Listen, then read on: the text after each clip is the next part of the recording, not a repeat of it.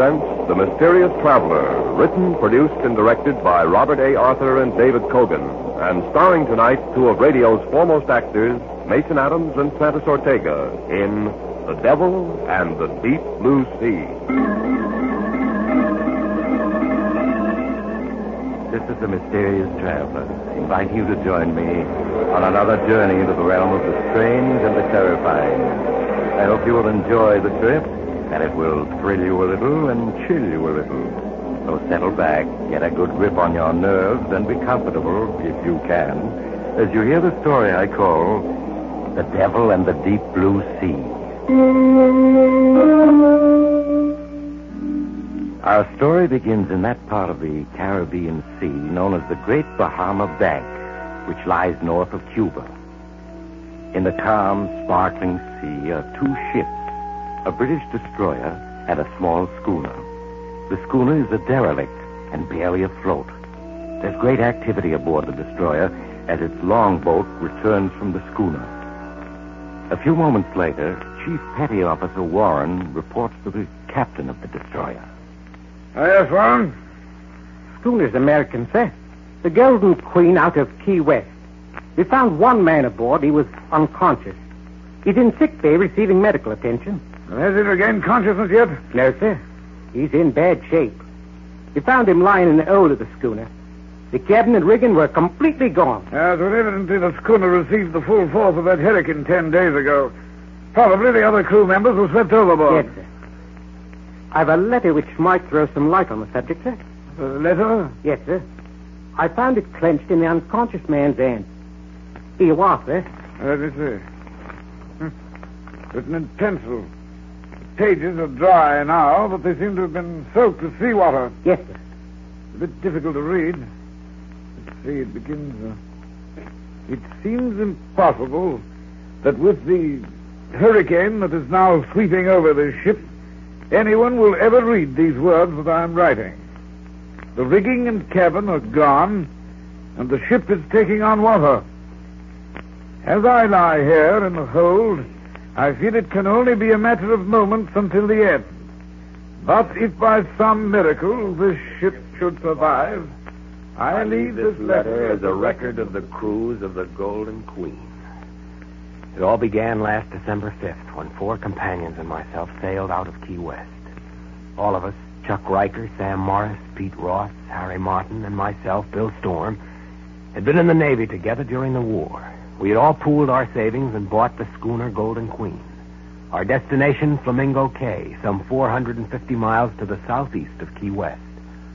Our objective, to recover treasure from an English pirate ship reported sunk by a Spanish man of war at Flamingo Cay in 1632.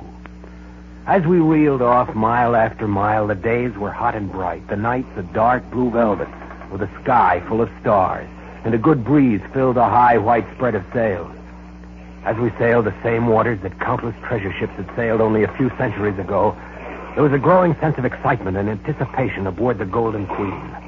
At dawn on the sixth day of our trip, our lookout sighted Flamingo Cay. Hey, that's it. Three points to starboard. Bill, that is Flamingo Cay, isn't it? That's it, all right. Steady as she goes. Steady as she goes. Now, here, hold one end of this chart down. Sure, Bill. Now, uh, here's Flamingo Cay, and here's Pirates Lagoon. Pirates Lagoon. Yeah. According to the log of the Spanish man of war, that's where the English pirate ship headed in, trying to escape the Spanish. Ah, the pirate captain sailed across the entrance to the lagoon, and a hidden route I'm wide open. Sank with all hands in less than a minute. And with all its stolen treasure still aboard. 300-year-old log of the Spanish man of war is right. The pirate ship is on the bottom of that lagoon directly ahead. That lagoon is sort of big, isn't it? Yeah, it isn't going to be easy. Back steady as she goes. A few minutes later, the Golden Queen drove through the small opening in the jagged ring of reef and slid into the calm, smooth water of the lagoon. The anchor chain clanked as the big hook splashed into the water and found bottom. We had arrived at our destination. That afternoon, we lowered a small boat and began the tedious job of rowing back and forth across the lagoon, peering down into the crystal clear water, looking for some indication of the wrecked pirate craft. Our eyes began to ache from the reflected sunlight as we scanned the bottom of the lagoon hour after hour. As one day of searching followed another. Our spirits fell. It was on the sixth day that our luck changed. Hey, stop rowing. Bill, look. But I don't see a thing. Now, keep looking at the bottom where I'm pointing. Well, it just looks like a large mass of coral covered with marine growth. Yeah, that's all it is. Yeah, but the marine growth. Can't you see the muzzle of a cannon sticking through? Hey, you may be right. It does look like the muzzle of a cannon. Do you think that marine-covered mass to be the... Sure, it's the pirate wreck. Sam, I think you found it. Chuck, drop a buoy to mark the spot. Right, Bill. Now let's get back to the Golden Queen and get the diving equipment ready. This may be it. An hour later, I was in the diving suit. Sam gave the helmet the eighth turn that fastened and locked it. The faceplate was slammed shut, and I could feel the air coming through my lines from the pump. I stepped onto the diving platform, and a moment later was descending into the clear, warm water. Fish of all colors darted about me as I was slowly lowered. My weighted boots struck bottom at 130 feet. Following the beam of light over my helmet, I peered into the wall of water around me. Suddenly, my heart began pounding with excitement. For less than 200 feet away was the large marine-covered mass of coral. I began to cautiously make my way toward it, keeping a careful eye out for sharks and morays which abounded in these waters. As I made my way closer, I could clearly see that the marine growth covered an old hulk. The ship lay on its side with a huge gaping hole in the broken hull. Scattered on the floor of the lagoon were ancient barnacle-encrusted cannon, guns, and timbers. Beyond a doubt, it was the wreck of the English pirate ship. I signaled on my line, and Sam sent down the explosives that were to be used to blast the hull. I wasted no time in planting the charges in the hull. It was just as I had finished that I heard his voice. So you've come for Captain Murdoch's treasure, eh? I whirled about clumsily, instinctively. But I was alone. Then I heard it again. They've all come for my treasure. Cutthroats and cut purses, gulls and conies. And they've all left their skins. Again, I whirled about, seeking for that voice, but there was nothing, nothing at all. I could feel a scream welling up within me. As the voice spoke again, I gave three sharp tugs on my line. It was the emergency signal. You're the back, laddie. But remember, it's Captain Murdoch you've got to deal with. Captain Murdoch.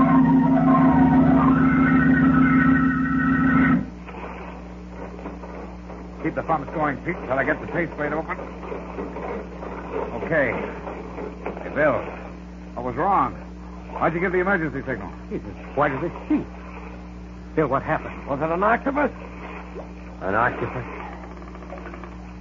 Yeah. Yeah, sure, these waters are full of them. You should have taken an acetylene torch down with you. They don't like torches. Yeah. You just take it easy for a while. Bill, did you plant the explosives? Sure. Pete, detonate the explosives. Okay, here goes. They didn't go off. Billy, you're sure you made the connection? I made him all right. Well, they must have gotten loose. We'll just have to try again. What about my going down? No. Why not? Well, because, because Chuck's only a beginner and he, he's never gone down that deep. Uh, you got a point there. Well, okay. Means we'll have to wait until tomorrow. Yeah. Will go down as soon as it's daylight and plant some more explosives. Right, Bill? Right. Well, that night I lay awake in my bunk, going over and over in my mind the dive I had made and the strange voice I had heard. I kept telling myself that it had been an hallucination, that must be it. Being in pirate waters, the excitement of the search, going down to 130 feet, all had combined to create this hallucination. It was the only possible answer. What other answer could there be? Morning came and I donned the diving suit. Sam handed me an acetylene torch. And a few minutes later, I was descending into the calm green water. I touched bottom only a few feet from the wreck and signaled Sam to send down the explosives. As I waited, I found myself constantly turning in a circle, peering through my faceplate at the well of water which pressed in on me. The explosives were lowered to me, and I planted them in the hull. As I finished, I heard that voice once again. So you've come back, have you? He spoke. I could feel cold shivers running through my body. and I fought the impulse to give the emergency signal. Aye. That's the curse of treasure. Once a man tends it, there's no turning back. Ask me, laddie. Captain Murdoch. I'll tell you. What? Where are you? Where am I? Ask the fish that stripped me of me flesh and left me bones as a warning to the likes of you. Look at you. Huddling about like a jackanapes to see me. Hey, you fool. Did you think the spirit of a man could descend? What? What do you want? The three centuries I've pondered this accursed wreck, waiting for the likes of you. And now you've come. I've treasure, laddie, such as you've never seen. Rubies and diamonds, pearls and sapphires, silver and gold. The wealth I saw from a dozen Spanish galleons. I'll share it with you, if you agree to my terms. Turn. Aye, laddie. Terms. First, I'll share with you and only you. For the others, a dagger or the plank. A dagger? Or the plank? Aye. Many's the crew that felt my steel when there's been treasure to share. You mean murder Sam, Chuck, and the others? I. Your boys. What you're saying. It's all an hallucination. It must be. I'm just hearing things. I cannot well. What manner of weeping is this? What the steel do the men have done? Stop talking. Stop talking. Do you hear? I won't do it. I won't. You'll do it, laddie. Or you'll ne'er take my treasure. Who's to stop me? A voice? A sheer hallucination? Captain Murdoch, laddie. Captain Murdoch. You're just a voice. You can't stop me. But no, no, don't. You're choking me. Stop. Can't feel me, laddie. But you can feel my wrath, can you not? Let go. You'll find me a reasonable captain if you follow my orders. But if you don't, laddie, you'll ne'er see the sun again. Now these are my terms. And say haste to my words.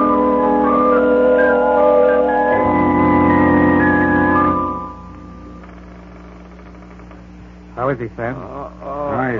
You're just coming to. All right, take it easy, Bill. Just lie where you are. What? What happened? Well, I signaled you while you were on the bottom, but you didn't answer, so we hauled you up, but fast. Didn't even stop for decompression stages. It made you pass out. Uh, I don't know. Maybe your airline got snarled on the wreck. Maybe. Did you plant the explosives? Yeah. All right. Pete, detonate it. Okay. Hang on to something. That did it. Look at all those pieces of wood and dead fish coming up to the surface. Yeah. That explosion must have ripped the wreck wide open. Ought to be soft pickings from here on in. What do you say, Bill? Yeah. Soft pick. All right, come on, boys. Let's get the diving equipment in A1 shape. Tomorrow's the big day. All that night I lay awake in my bunk, staring into the darkness, trying not to think of that voice. But there was no escaping. I could hear his every word over and over, relentlessly pounding into my brain, till I could no longer think for myself. As I donned the diving suit shortly after dawn, I could see Sam and the others eyeing me curiously as they helped me on with my equipment. Fifteen minutes later, I was on the bottom, making my way towards the wreck. The stern portion of the hulk had been blown into hundreds of fragments, and the floor of the lagoon was littered with old firearms, metal armor, broken gun flints, and cannonballs. As I picked my way through the debris, he spoke. Come for the treasure, eh, laddie? now that you and me are partners, you're welcome to it. And what a treasure it is. Where is it? You'll find four chests buried under that wreckage to your starboard. There? Aye. It took twelve ships and a thousand lives to make up that treasure. Wait till you set eye on the precious stones I plucked from the San Cristo Domingo. Worth a king's ransom. These chests are filled with treasure. Aye. And well you might gape. Lash that rope around them, laddie. This heavy they are. They must each weigh at least 500 pounds. Aye. Pass them snugly. To their fortune you have there, laddie. We'll buy the world for us.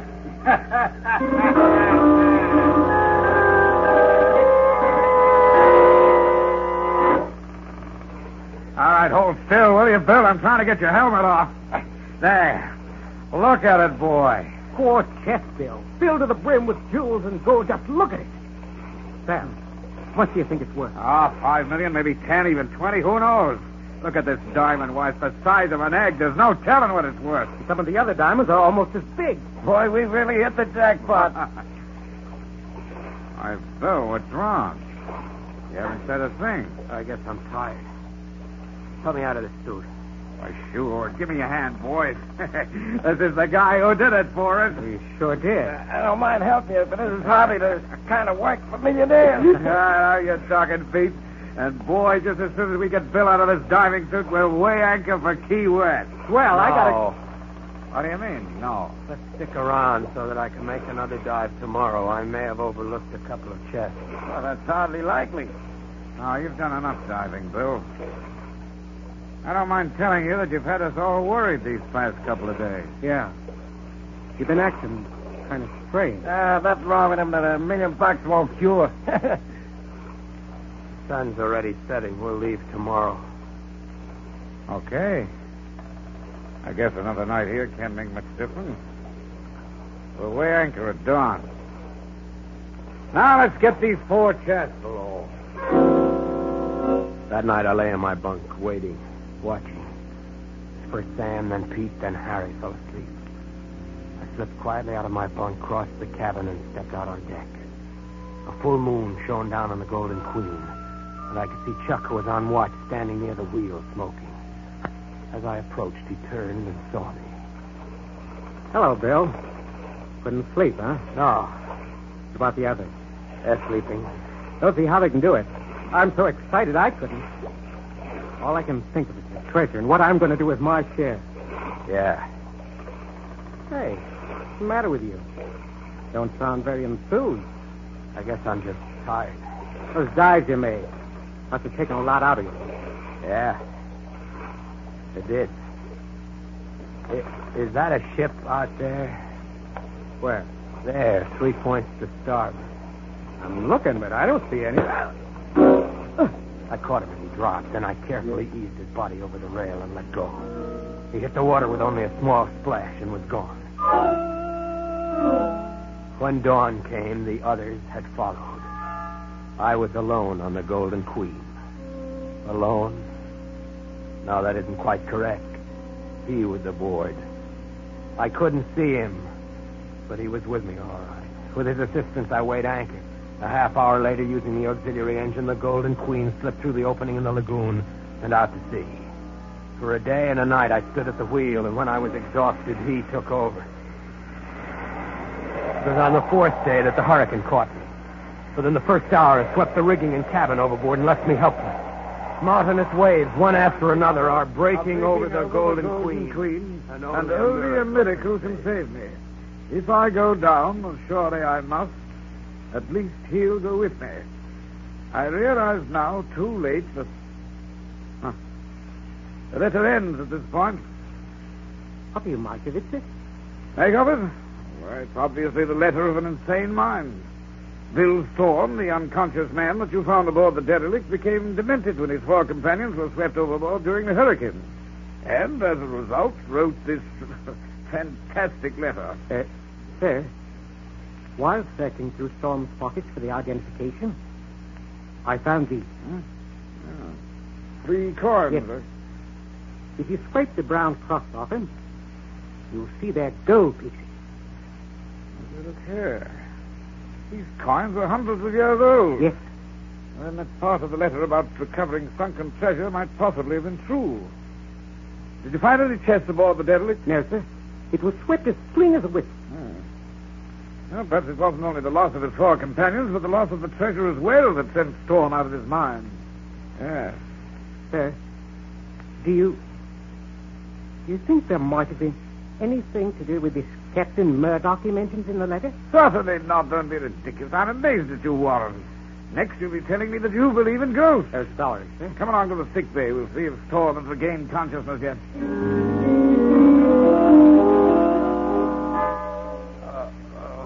This fellow Storm, he seems to be regaining consciousness, sir. He's opening his eyes. Can't make out where he is. All right now, Storm. Just lie quietly. Uh, don't try to speak. Uh, uh, you're quite safe now. You're aboard a British destroyer. The doctor says you're going to be all right. He's trying to say something, sir. No, no, don't try to speak, Storm. Just lie quietly and take it. Treasure. What was that? He was asking us uh, about the treasure. Oh, yes, the treasure. Well, I'll, I'll get to that storm in just a moment. But the main thing to remember is that it's a miracle that you survived.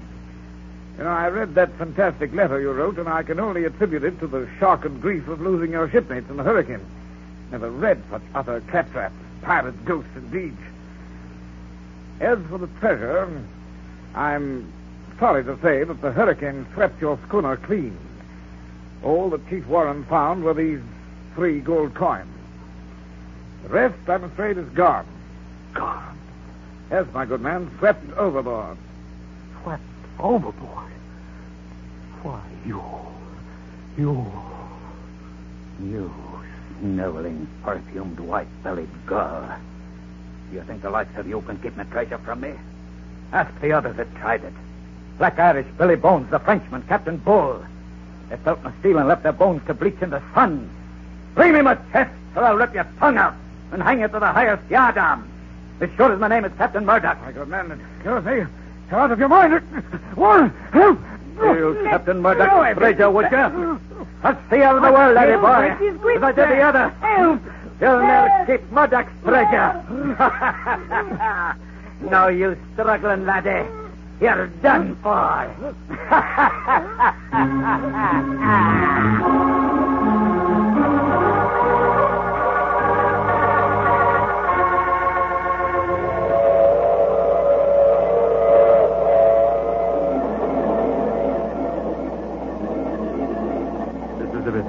traveler again. Did you enjoy our trip? Or was the captain of the British destroyer choked to death? Oh, no, he was saved. I've never been the same since. As for poor old Bill Storm, well, he's now safely under lock and key. He still speaks in 17th century English and insists he's Captain Murdoch. And now and then, he buttonholes one of his attendants and whispers of fabulous loot to be won on the high seas through piracy. But so far, he's been unable to muster up a crew. That reminds me of next week's story, uh, The Accusing Corpse. It's about a murderer who discovered that the dead sometimes arise from the grave to... Oh, you have to get off here. I'm sorry. But I'm sure we'll meet again. I take this same train every week at the same time.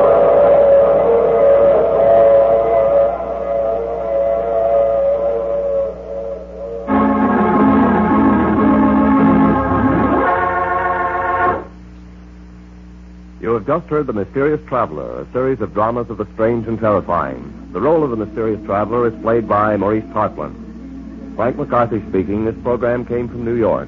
This is the Mutual Broadcasting System.